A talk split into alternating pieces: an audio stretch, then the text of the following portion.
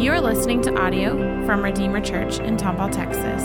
To find out more information about our church, visit us at makingmuchofjesus.org. Amen. So good to see you. I ask you to please take your Bibles and your device so you can go to Galatians chapter 1, beginning in verse 1. And if you don't have a Bible, you can grab one of the Bibles there on the ground next to you and turn to page 1031.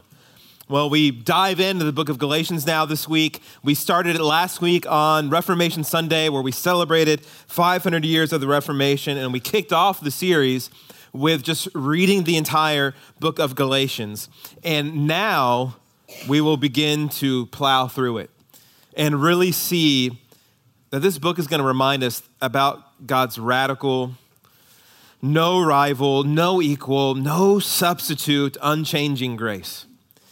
And what we need when really you start any book, especially these letters, uh, Paul's letters in the New Testament, is you need some background because you can't just dive right into them. You got to kind of know what's happening here.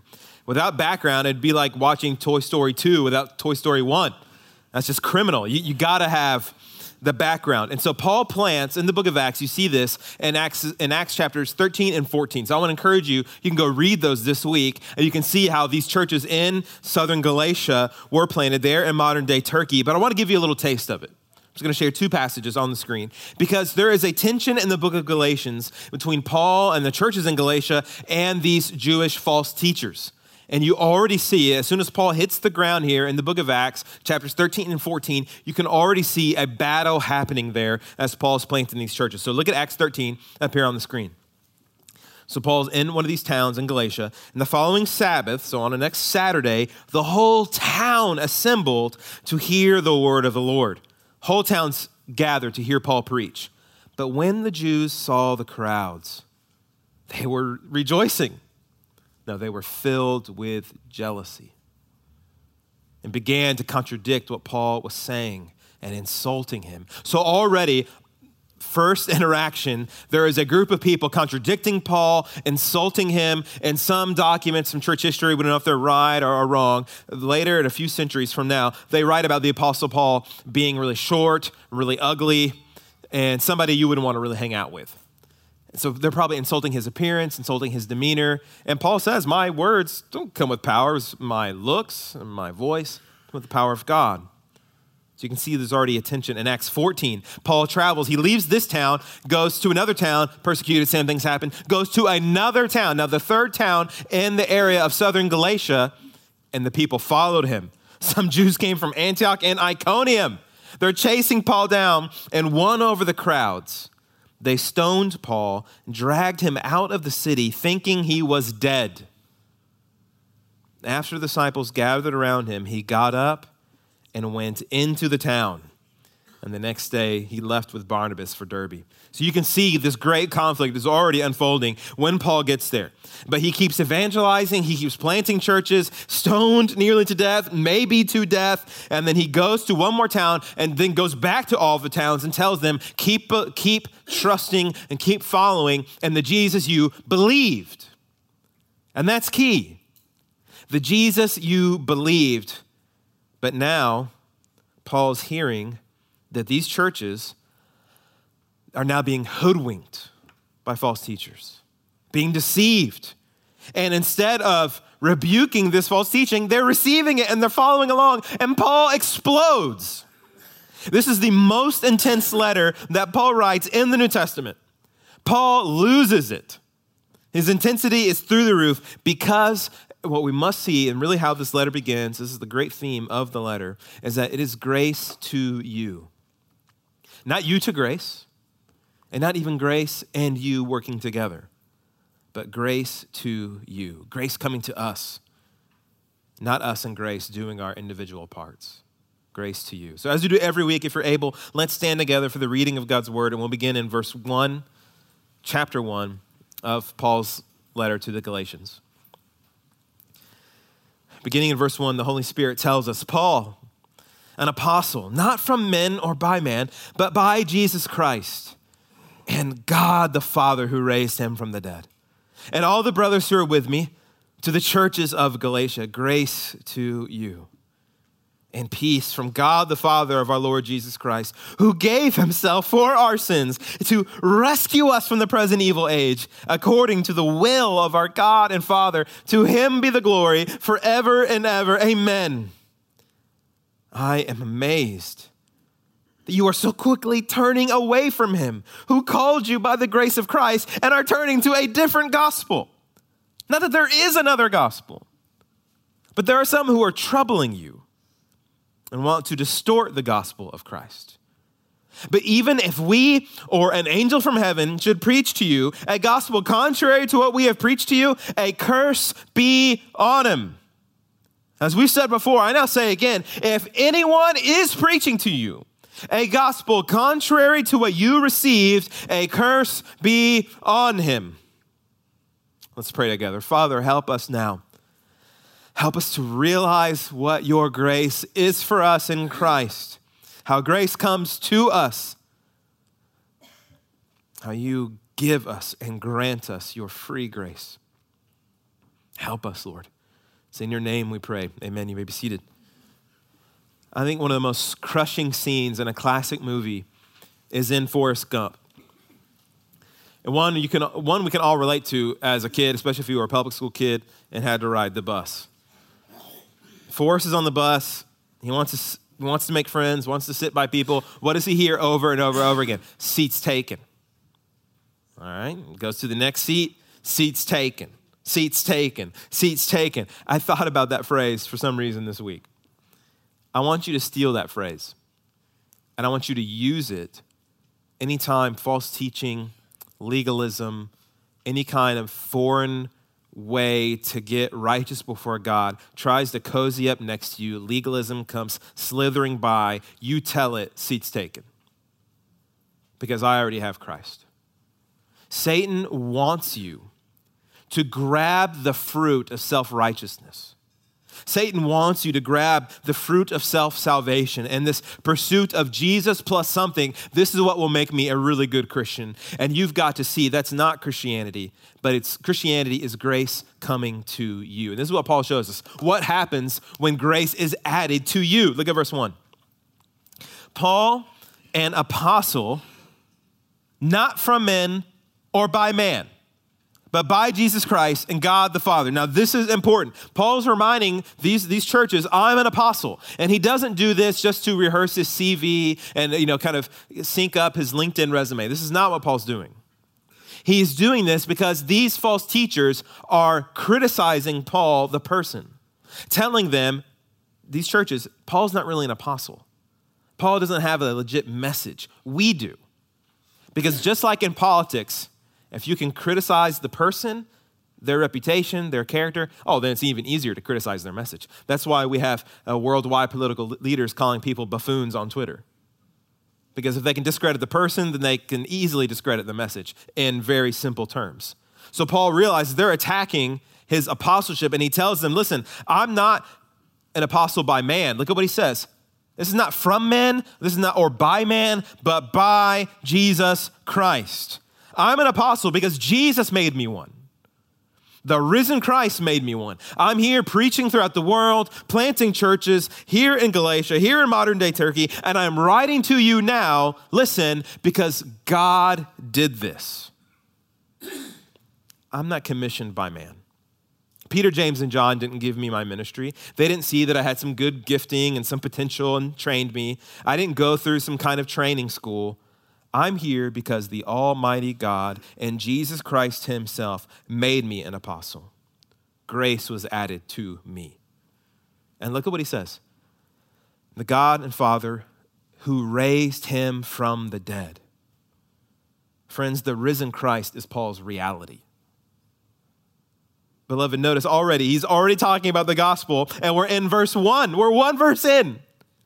And he's already talking about the resurrection. You can listen to whole sermons, and sometimes you want to hear about the resurrection. Paul's one verse in because the gospel is an urgent matter. And, and here's why the fact that Jesus is alive, listen, the fact that Jesus is alive changes everything in this world and changes your life. Paul wants us right now, just in the introduction, the introduction to this letter and the introduction, introduction to this battle that Paul's going to have with these false teachers He wants us to think about the significance that there is no longer a corpse in Jesus' tomb. If Jesus were still dead, Paul would not have become an apostle. This is what he's saying I'm an apostle because Jesus is alive. And listen, I want you to just tease out that thought even more about the risen Christ and how important, how significant this is. That if Jesus were not alive, there would not be a New Testament. There would not be a New Testament. Because, yeah, Jesus died, but no one would care about Jesus' death if he wouldn't have risen. But the fact that he's alive right now, bodily, the New Testament exists. If Jesus were a pile of bone dust, none of us would be meeting here right now. And we probably wouldn't even know each other. Most of us would not know each other if Jesus were still dead. I think about friendships and relationships that, that I've have over the years because of the church. I only know Kevin because of a college ministry he used to lead for a Christian ministry for college students. Met him there, met my wife there, met friends there. And I think about all of your friends and all of your relationships you forged with people in the church. A still dead Jesus means none of that happens. It means I don't know Lawson, I don't know Caroline, I don't know Chad, I don't know Amy, I don't know Sonny, I don't know Zach, I don't know anyone here apart from the risen Christ. Because we aren't a book club. We aren't a teaching center. We aren't a Sunday moment for, to get our morality aligned. We are a church of the risen Christ. We sing, we pray, we eat little stale pieces of bread, drink from tiny weird cups. And we open this ancient book and hear someone talk about it for 40 ish minutes, all because there's a Nazarene who refused to stay dead. So, do you see the significance of the risen Lord Jesus over your life? Your salvation, your hope, your all. The living Jesus is the life defining reality for Paul. Changes everything about him. He's no afterthought. Jesus is the reason and explanation for it all. So, is that true of your life? Listen, would your life pretty much look the same if Jesus were still dead? Would your life choices and your morality and your decisions and your parenting and your Sunday mornings, would they pretty much look the same for you if Jesus were still dead? If so, your Christianity is suspect. But when grace, when the living Jesus snatches you, grabs you, changes you. Your life is electrified with his power and, and changed forever with his righteousness, and you're a new person. So, because Paul is, and now look at verse 2. And so are, and all the brothers who are with me. Now, Paul says this as a way to kind of keep the ball rolling, saying, Hey, I'm not a rogue apostle. I'm not a rogue preacher. I have other people with me who also are validating my message that I send to you, the churches of Galatia.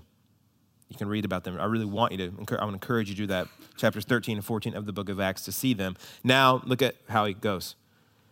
Verse 3, here's the key Grace to you and peace from God the Father and our Lord Jesus Christ. So he's laying this gospel groundwork even more. He's already talked about the resurrection. Now, look at verse 4 who gave himself for our sins. The whole gospel's here already in the intro.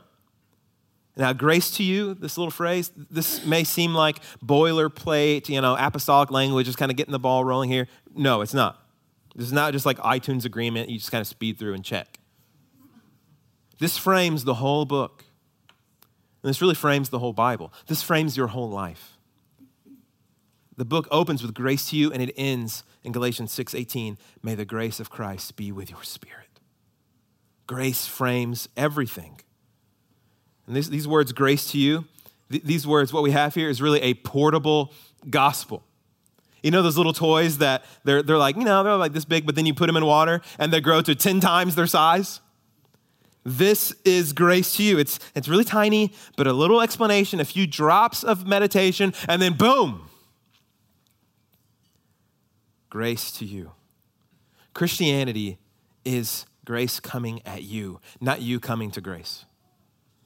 Christianity is grace, the undeserved merit, the unearned blessings of Christ, this unachievable salvation still coming to you, invading you, filling you, changing you. And now what? Grace to you in peace from God the Father. Now you have peace. Because down into the core of your soul, there's a chillness with you and God now because it's been settled. And look at the source grace to you and peace from your good works. No. Grace to you in peace from, from your sinning less this week. No. Grace to you in peace from God, the Father of our Lord Jesus Christ, the God and Father of our Lord Jesus Christ, who gave himself for our sins. The source is God, right from God. And look at how Paul continues to just unravel this great source of grace and peace, this Jesus who gave himself, verse 4, for our sins to rescue us from the present evil age. The whole gospel's here in the very beginning because Paul's showing them and us here's what we're going to talk about for 16 weeks what it means to have the grace of God come to you and the Jesus who gave himself for our sins to rescue us from the present evil age. Listen, we can never have the glories of the gospel cross our minds too much because how often do we forget them? How often does Jesus become ignorable to you? To where maybe you haven't even really thought about him till today. Jesus gave himself on the cross for your sins. And this wasn't happenstance. Look what Paul says according to the will of her God and Father. It wasn't like Jesus went to the cross and the Trinity was like, oh man, that kind of worked out. This was God's plan the whole time for you. For you. From eternity past, God was putting everything in motion so your sins could be paid for, forgiven, on the cross. So, what Paul's doing here is he wants these Galatians, he's telling them, this letter was written around 50 AD, and he's telling them, I want you to dial back a couple of decades and think about that weekend in Jerusalem, how it changes your life. And now he's telling us, I want you to dial back a couple of millennia and think about how an event in the backwoods of Jerusalem changes your life forever. See that Friday and see that Sunday of Jesus of Nazareth offering up his life for what? To be a good example for the world, to show everyone what love is. Not really.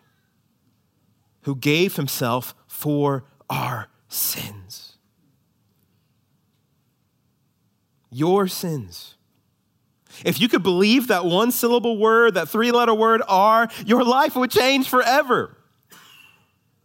And if you are already a Christian, if you could believe this word again, our sins, you would have more joy than you've ever had before. And your smile quotient would go up. It's really easy to think about, you know, oh, Jesus saving Paul and saving Peter and the Galatians and saving Luther and Spurgeon and, and saving, you know, saving Aunt Antietam, who's so godly, and all those kinds of people. But you are included if you believe. Our sins. You are right here. Jesus gave himself up for those things that you've done, those crimes against God, those lies and the lust his blood was spilled for them, spilled for them, and now you're forgiven by Jesus. This is your reality, your life. Do you believe this? That he gave himself for your sins. You must fight to believe it. Because listen, Satan and your mind, your heart, your flesh doesn't want you to believe it. Wants you to think otherwise.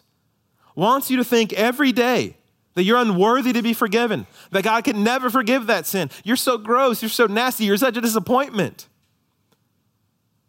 But you must preach the gospel to yourself again and again. Refresh yourself, preach it to yourself. The things that you doubt that you're forgiven of, you must see Jesus took them. This is your everyday battle. Luther helps us here.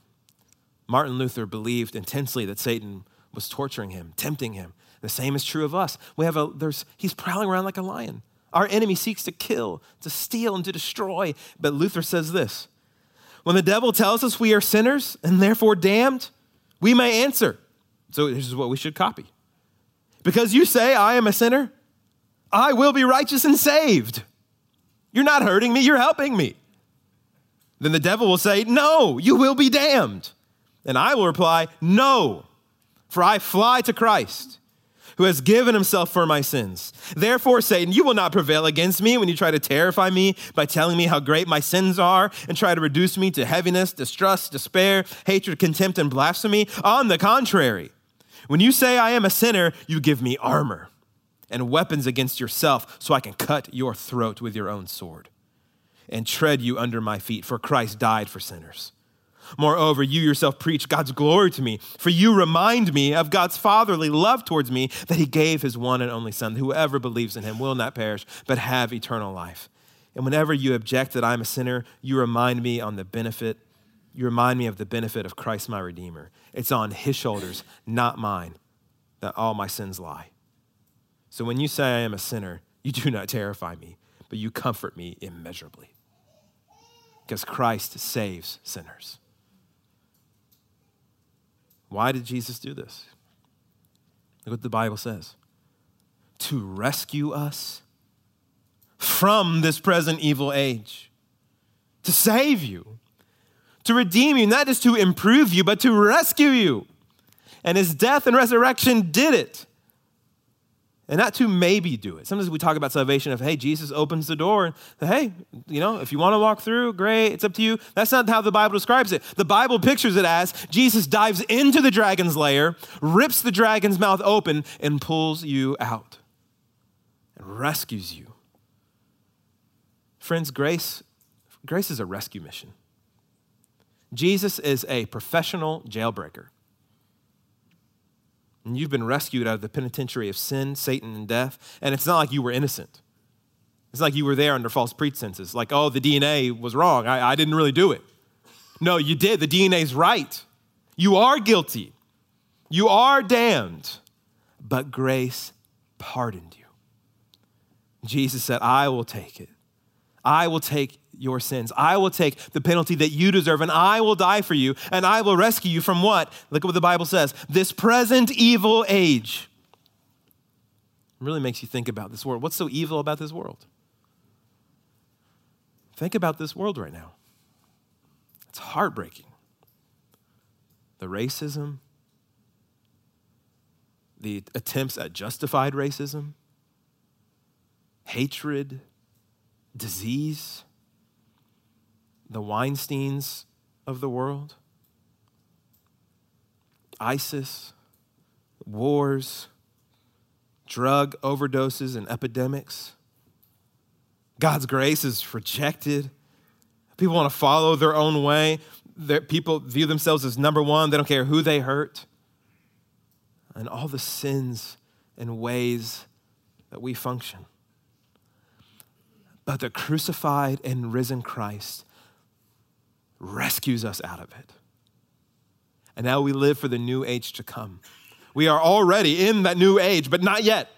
Our papers have been filed, our citizenship is there, our, our acreage has been bought, our, our home is being built by our carpenter Lord Himself. And yet, we're still here.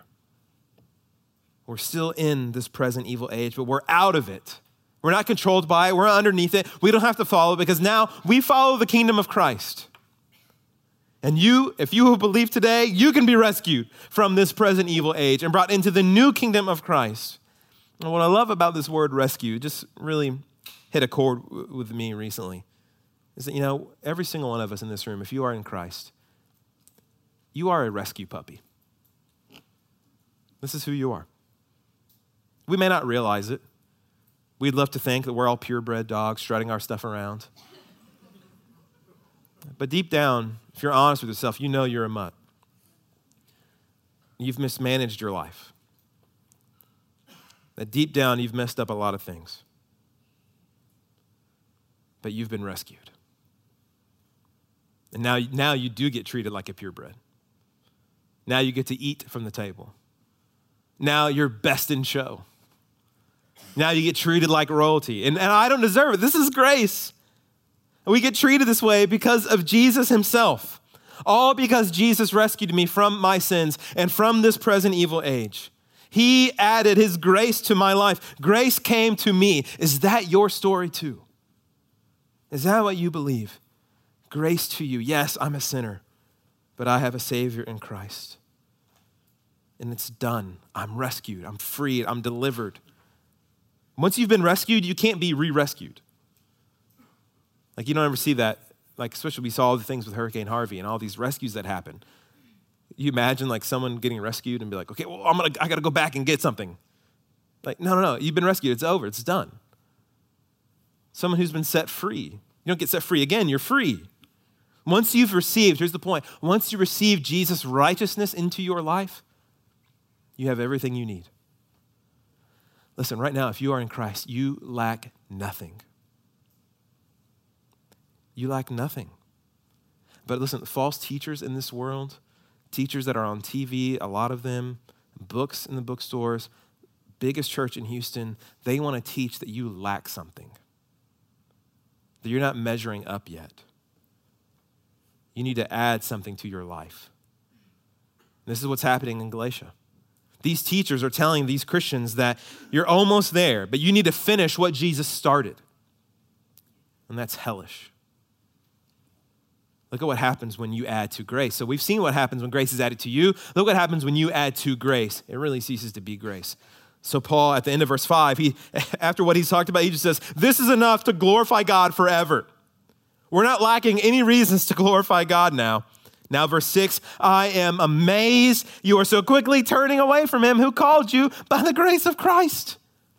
Paul says, What in the world is going on? You've been rescued from this present evil age. Christ gave up himself for you, for your sins, to rescue you. He's raised from the dead. And now you want to turn away from that?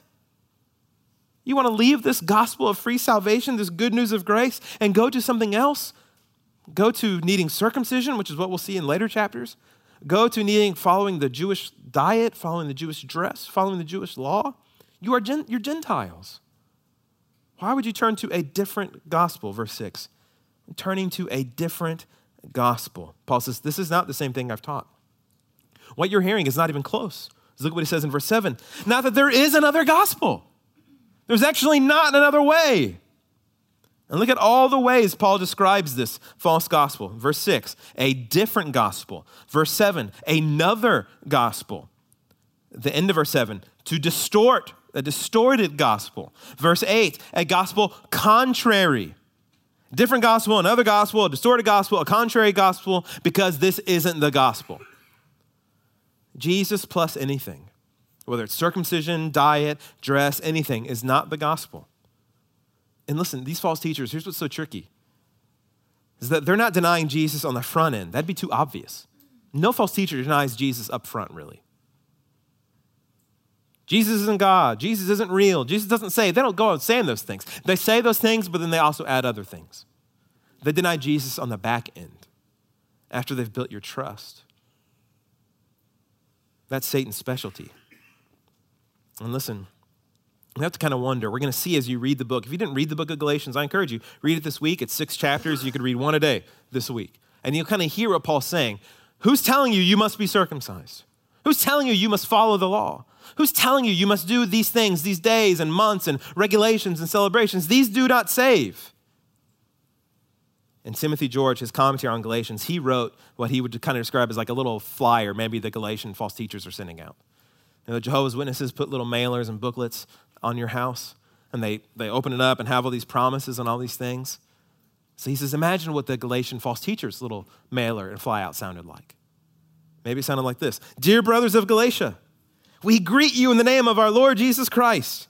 We have heard how, through the ministry of our brother Paul, not apostle, brother Paul, you've been converted from the worship of dumb idols to serve the true and living God of Israel. We are glad you've made such a good beginning, but we are afraid that there are some very important things about the gospel Paul's omitted to tell you. We ourselves come from the church at Jerusalem, which is directed by the very apostles Jesus called and ordained. Paul, though, he's an upstart. Why, he never even knew Jesus while he was on earth and was certainly never commissioned by him as an apostle. True, Paul did visit Jerusalem just after he stopped persecuting us. And there he learned the ABCs of the Christian faith from the true apostles, but the message he now preaches bears no resemblance to theirs. I don't imagine he even told you about circumcision. Why, this is the very way God made it possible for you Gentiles to become a part of the faith, to be a part of the new Israel. Jesus did not come to abolish the law, but to fulfill it. Circumcision is just as important as baptism. Nay, more important, for it will introduce you to a higher plane of Christian living. If you observe this holy ordinance of the law, God will be pleased with you. We are just now forming a new association of law observant churches, and we would love for Galatia to be represented. We are true Christians. Jesus, our great example, pleased the Father by fulfilling the law, and so can you. Close, but heresy. There is only this, this is the point of the book and the point of Christianity and the point of the message of the gospel. There is only one way for you to be accepted before God. And it is not by any of your doing, but only by Christ. So you need a certain level of righteousness, of, of goodness to be accepted by God. And false teaching says you got to do stuff to get it. But the gospel says Jesus has given it all to you that if you are in Christ, you have all the righteousness you need to be accepted before God. The thief on the cross who, was, who professed faith in Christ for a matter of hours, compared to a 90 year old missionary there in the Middle East, has the same amount of righteousness. You and I have the same amount of righteousness in Christ. There is no difference between us. But other gospels want to say otherwise. Spurgeon said in his day there's probably 50 different other gospels. In our community, there's the same. And you must reject these other gospels, these distorted, contrary gospels, like the prosperity gospel. But God really wants to make you wealthy and give you material blessings. If you'll just have enough faith, God will become your delivery boy. That's a pimping of the word gospel and of God Himself. There's the charismatic gospel that you have to speak in tongues to really be saved. That's Satanism. There's a baptism gospel. You have to be baptized. And if you aren't baptized, you aren't saved. You only get saved once you are baptized. These, these false gospels, they're like Buc-ee's. Buc-ee's has everything and it's clean but it's still human waste being pumped out of there. These false gospels, they look clean. And people will attach anything and everything to them, but it's still human waste on the other end. Beloved Nelson, those are like the easy ones, like, oh yeah, that's wrong, that's wrong. The more challenging ones are the ones that we already believe in this room, that have gone undetected. False gospels that we think will make us more righteous in God's eyes. Things that we do that now I'll be more accepted by God. Now God will love me more. Things like the homeschool gospel. That we are more righteous by doing this. And then there's the public school gospel. No, we're more righteous by doing this. There's the spiritual discipline gospel. Well, I'm more righteous than others because of how much Bible reading and prayers I do, and I'm serving at the church. And then, listen, people also believe the spiritual disciplines gospel the other way. I'm not as righteous. I don't read my Bible enough. You're believing a false gospel. I'm, I'm, I'm not as righteous. I, I don't pray enough. I don't serve enough in the church. I, I don't know. That's believing a false gospel that you're righteous on what you do or don't do. There's a theology gospel. I'm more righteous because, I mean, I had no good theology. I know Reformed theology. I know Tulip and I love it. Or, I know I'm, I'm not as righteous as others. I'm not a really a theologian guy. I don't read. I mean, I really struggle to do that. I just don't know systematic theology. You're still righteous in Christ. There's the dry gospel. What's that? Because I don't drink alcohol. I'm more holy than other Christians. I'm obviously more serious about Jesus. And you would be too if you wouldn't drink. And then there's also the specs gospel. I'm more righteous, and you would be too. You could be filled with the spirits like me. These are all damnable offenses to the gospel. The real gospel is Jesus alone. Christ alone makes me righteous before God. In Christ, you are totally and eternally righteous. All these other gospels, they were all based off of what you do or don't do.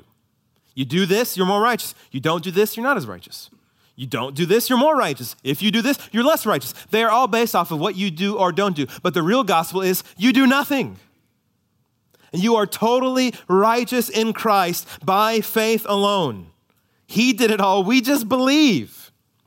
And notice to turn to another gospel, we try and grab this other gospel, we aren't just turning from the gospel. Look at what we're turning from. Look at verse 6. I'm amazed you are so quickly turning away from Him. This is personal. You're not just turning away from a set of truths, you're turning away from God Himself. Beloved, God must be real to you. I think it's one of the biggest problems in the Bible Belt. Jesus just isn't real to people. He's a mascot. He's a spiritual figure. The Christian life isn't just dealing with a collection of sentences, it's dealing with a person, with God Himself.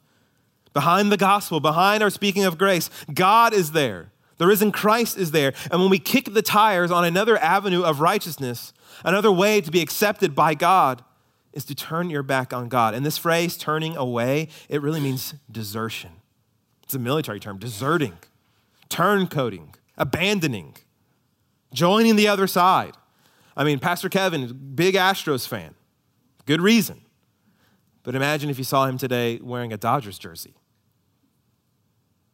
Be like, What's wrong with him? We need to do church discipline. What's going on here?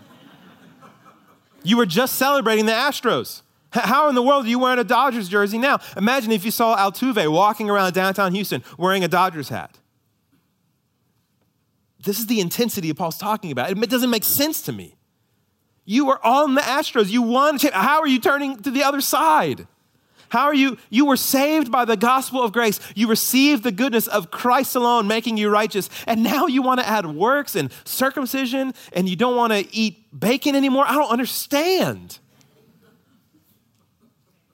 Listen, false teachers will use, and legalists use Bible language, but they trouble it and confuse it and distort it. That's why he says in, in verse 7 there are some who are troubling you, confusing you, and they're distorting the gospel of Christ it had like a Mona Lisa, and then they turned it into some like wild painting where the eyes are all crazy. But listen, we live in a day where most of us, we're already confused, already don't understand some basic, normal, historic, orthodox Christianity.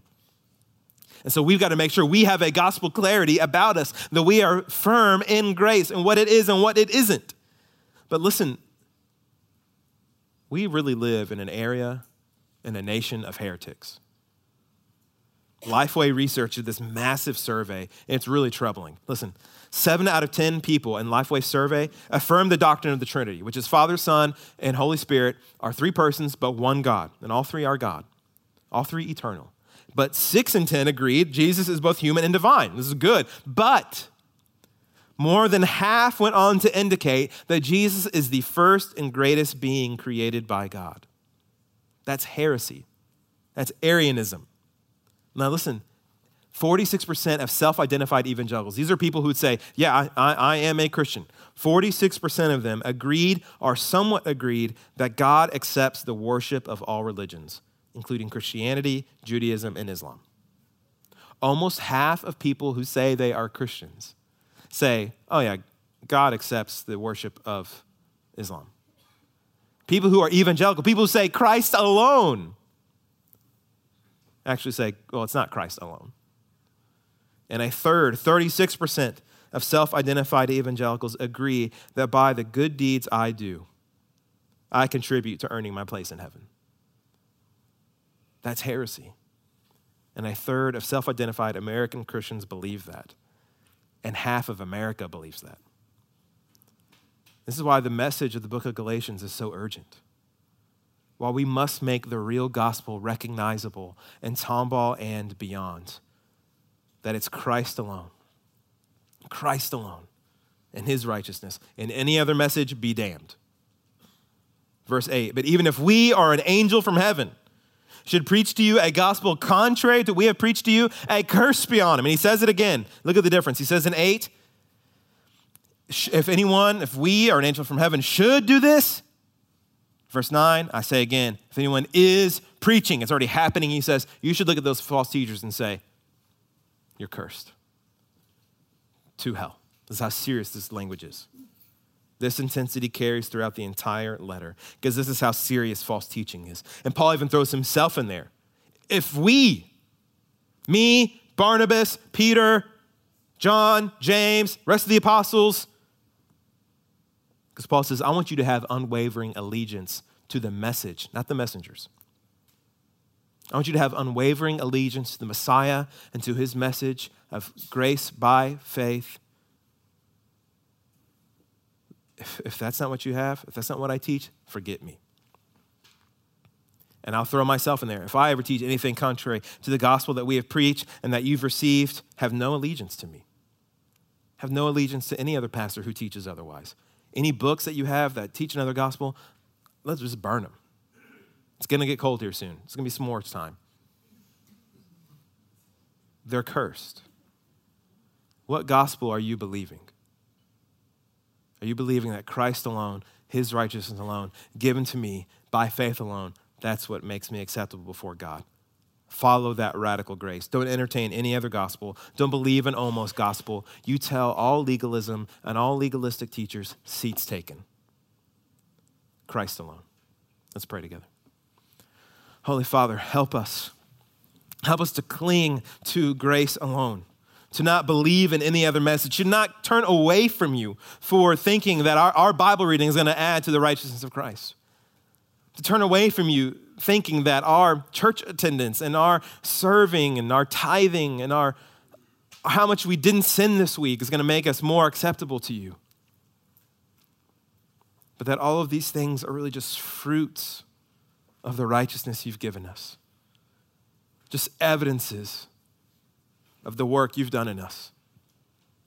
So help us now, King Jesus, to live by faith alone in you alone, for your glory alone. Help us to believe that we're righteous by you and you alone. And may we not go to another gospel, a different gospel, a distorted gospel, or a contrary gospel, but to you and you alone. And it's in your mighty name we pray, King Jesus. Amen. Thank you for listening. To find out more information about our church, visit us at makingmuchofjesus.org.